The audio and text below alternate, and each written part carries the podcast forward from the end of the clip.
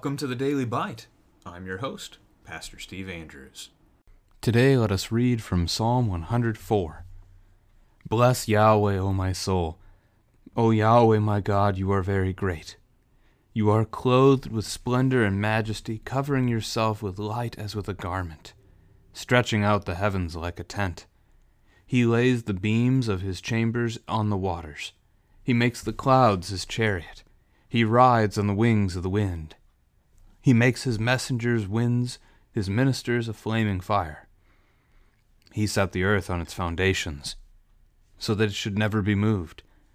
You covered it with the deep as with a garment. The waters stood above the mountains. At your rebuke they fled, at the sound of your thunder they took to flight. The mountains rose, the valleys sank down, to the place that you appointed for them. You set a boundary that they may not pass so that they might not again cover the earth. You make springs gush forth in the valleys, they flow between the hills. They give drink to every beast of the field, the wild donkeys quench their thirst.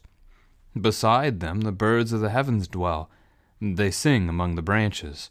From your lofty abode you water the mountains. The earth is satisfied with the fruit of your work. You cause the grass to grow for the livestock, and plants for man to cultivate that he may bring forth food from the earth and wine to gladden the heart of man, oil to make his face shine, and bread to strengthen man's heart. The trees of Yahweh are watered abundantly, the cedars of Lebanon that he planted. In them the birds build their nests. The stork has her home in the fir trees. The high mountains are for the wild goats. The rocks are a refuge for the rock badgers. He made the moon to mark the seasons the sun knows its time for setting. You make darkness, and it is night, when all the beasts of the forest creep about. The young lions roar for their prey, seeking their food from God. When the sun rises, they steal away and lie down in their dens. Man goes out to his work and to his labor until the evening. O Yahweh, how manifold are your works! In wisdom have you made them all. The earth is full of your creatures. Here is the sea great and wide, which teems with creatures innumerable, living things both small and great. There go the ships, and Leviathan which you formed to play in it. These all look to you to give them their food in due season. When you give it to them, they gather it up. When you open your hand, they are filled with good things. When you hide your face, they are dismayed. When you take away their breath, they die and return to their dust. When you send forth your Spirit, they are created, and you renew the face of the ground. May the glory of Yahweh endure forever. May Yahweh rejoice in his works, who looks on the earth and it trembles, who touches the mountains and they smoke. I will sing to Yahweh as long as I live. I will sing praise to my God while I have my being. May my meditation be pleasing to him, for I rejoice in Yahweh. Let sinners be consumed from the earth, and let the wicked be no more. Bless Yahweh, O my soul. Praise Yahweh. This is the word of the Lord. The way that this text is book ended by the phrase, Bless Yahweh, O my soul, makes it almost sound as though it is a continuation of Psalm 103 that we looked at yesterday. If it is, it's kind of fascinating. That would make for then another hymn that has been given to us by King David. This is not normally counted as one of his because it doesn't directly have the, the name written above it. But it would also serve as a nice pair, almost a parallel, although reverse, inverted, to Revelation chapter 4 and 5. If you look at Revelation 4, you would see God praised for the beauty and gift of his creation. And then Revelation chapter 5, the Lord is praised for his great salvation. Psalm 103 there's a lot of focus as we talked yesterday about Christ's salvation for us. His great steadfast love that he removes our transgressions from us, from verse 12. But today, 104 would be in parallel then to chapter 4 of Revelation, praising God for creation. It's one of the great works of God. It would be hard to make a top five list, right? I mean, what would you put on it? I think typically, as Lutherans, we would start with the cross. We would put Jesus' death and his resurrection. That's two. And maybe because you continue in the Easter season there, you would have his ascension, that might make the list. The incarnation might make the list. All these things focusing on Christ is good. We could add in the last day when Christ returns and welcomes us into paradise. But note, you can't have any of those without the creation. And so the idea that God created, and then also the idea that the Lord made you, fearfully and wonderfully made, knit together in your mother's womb, these kinds of things would be part of the list. So I have I really have no idea how you'd organize the greatest five works of God. It's great just to rejoice in the great works of God. For they all go together. Without one, you lose the whole bunch. If Christ is never incarnate, then there is no salvation. If Christ doesn't die, our sins are still there. If Christ isn't raised, our, our faith is futile and in vain. If we weren't created, well, then there's nothing to be saved from. If there is no judgment day, then, well, we're just stuck in the grave. So all of them go hand in hand with one another so beautifully well. Anyway, this psalm praises God for the gift of his creation. It does end up getting used in temple worship, historically speaking, on their festival days. So you see the phrase again, bless Yahweh, O my soul. So all that is within me, thanking God, praising God for what he has done. And again, that is going to very specifically here focus on his works of creation. It starts with the praise of God in verses 1 and 2, really kind of rejoicing in God's own glory, his splendor and majesty, very royal, kingly kinds of words, that he clothes himself, covers himself with light. There are moments in Scripture, certainly, where that is discussed. Jesus at the Transfiguration, the the visual of God given in places like Ezekiel or Revelation. Jesus Christ is the light of the world from John 8. Stretching out the heavens like a tent. That's such a tremendous phrase. So imagine pitching a tent, right? You have to stretch it out, you hammer in the the various straps with your pegs into the ground to give it its support so it holds up.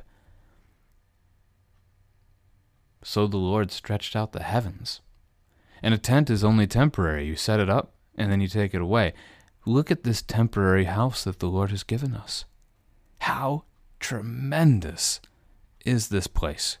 When you stop and think about it, yes, it's broken. Yes, things are not perfect anymore because we destroyed it.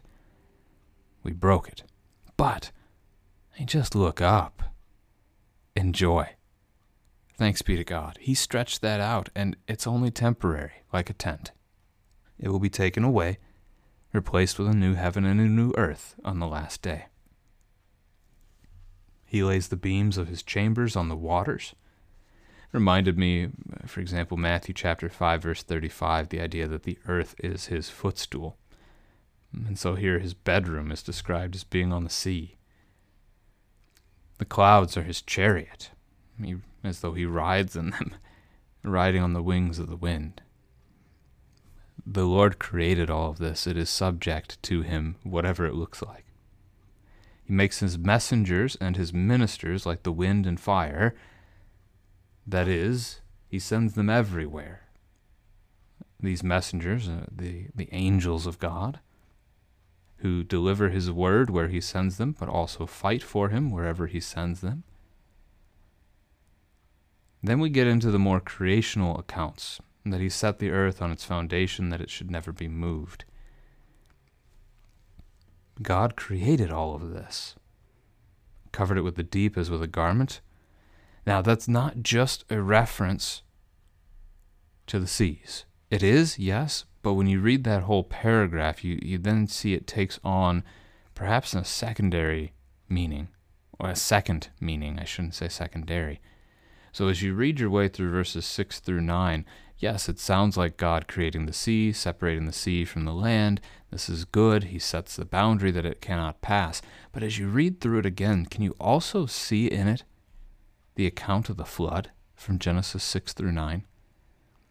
It might be an invitation to your children to, to read those verses and then say, when did God do this? When did He cover even the mountains with water? And then when did he rebuke them so that the waters fled? And again, the flood in, in view here, perhaps, for the psalmist. So the waters recede, and that makes the mountains rise again, or the valleys sink. As you start to see these formations, uh, it's both and, perhaps, but God's creation certainly in view, and I think the judgment picture of those four chapters of Genesis really fits quite well that you set a boundary they may not pass, so they might not again cover the earth. That's a both and still. They covered the earth in the creation week before God separated land from the sea. But also the Genesis 9 promise of the bow, that God hung his bow in the sky. We call it the rainbow. The Hebrew word there is simply the Hebrew word for a bow, a weapon of war or a weapon to hunt with. And then verse 10 make springs gush forth in the valleys, flowing between the hills, giving drink to every beast of the field. So God has used water for judgment, God has used water to provide. Then he gives the birds of the heavens to dwell and to live in the branches. From your lofty abode you water the mountains, the earth is satisfied with the fruit of your work. God provides to all. Matthew chapter 6 could be a wonderful parallel text for this psalm as well, when Jesus talks about how we as people need not worry about what we'll eat or drink or wear. And then he points us to the flowers of the field, he points us to the birds of the heavens, neither of which can care for themselves. The Lord cares for them. The Lord provides. And that's a very fitting theme for this, this psalm also. Verse 14 God causes the grass to grow for the livestock and plants for man to cultivate. So, man to work the field, Genesis 1. It's what he created us to do. He gave us dominion over the earth, called us to care for it, to be its caretaker, its steward. That he may bring forth food from the earth, and wine to gladden the heart of man, and oil to make his face shine, and bread to strengthen man's heart. So you get this fourfold nature of the good things that God provides. You have food in general from the plants. You also have more specific, though. So you have wine from grapes. You have oil from, for example, olives. You have bread from wheat, grains. These things all have certain functions for man, don't they? Wine gladdens the heart. Not quite a reference to getting ju- drunk there, but just the, the joy of of having a drink. Oil that they used almost like we would use lotion today to soothe the skin. And then bread strengthen man's heart. That food is for enjoyment as well. God provides. The trees of Yahweh are watered abundantly, the cedars of Lebanon that he planted. The cedars of Lebanon, in terms of the lore the story, the history of Scripture, these are famed trees. These are like the legendary trees. Great trees of another kingdom, out of which even the Lord's house, his temple, would one day be built by David's son Solomon. God waters them. They don't grow without his hand. And quite a bit to that phrase. In them the birds build their nests, the stork has her home, so you get this list in verses 17 and 18 of four different kinds of animals and how they make their home in God's creation, whether it's a tree or a mountain. Maybe you've seen these animals before. I think of going to the zoo with my kids, and uh, here at our zoo we have we have a display uh, where there are hyrax or rock badgers, and you have to look up look up high they have turtles in that one too, for whatever reason. So you have to look down for the turtles and up for the hyraxes. They're always hanging out up on the top rock. That's just where they like to be. So God gave all of these creatures different homes, and He made these homes for them. He made the sun, the moon, He made darkness. So He gives us seasons, He gives us time, He gives us day and night, He gives us all of these different things. Creation has to it an order. The sun goes up, the sun goes down, the seasons come and the seasons go and that will not cease until Christ returns.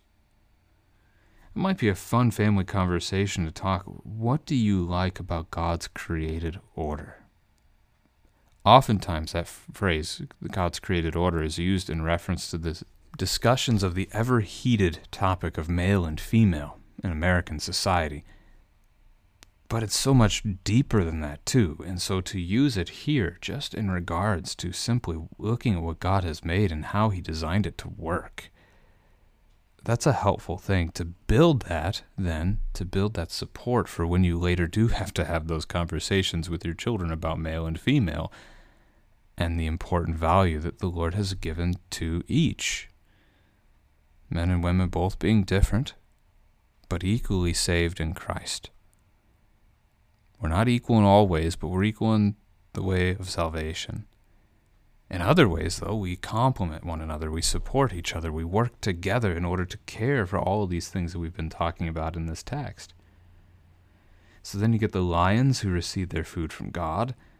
They do so in, in the dark, and then as the sun rises, they go they go back to their den, they retreat and sleep.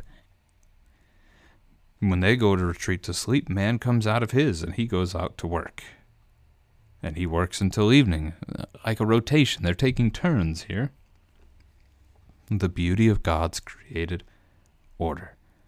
You can talk about other animals. Bats come out at night and then they disappear, and so forth. Yahweh, how manifold are your works. Indeed, how great, how multiple, uh, numerous, they're everywhere. In wisdom you have made them all. The earth is full of your creatures. And then he goes in to sing about the Leviathan, even, as he talks about the sea and how it has creatures innumerable. And this is true even to this day. We have no idea how many creatures live in the water. In fact, they're pretty sure that there are even creatures still in the water that we've never seen. It's possible Leviathan is one of them.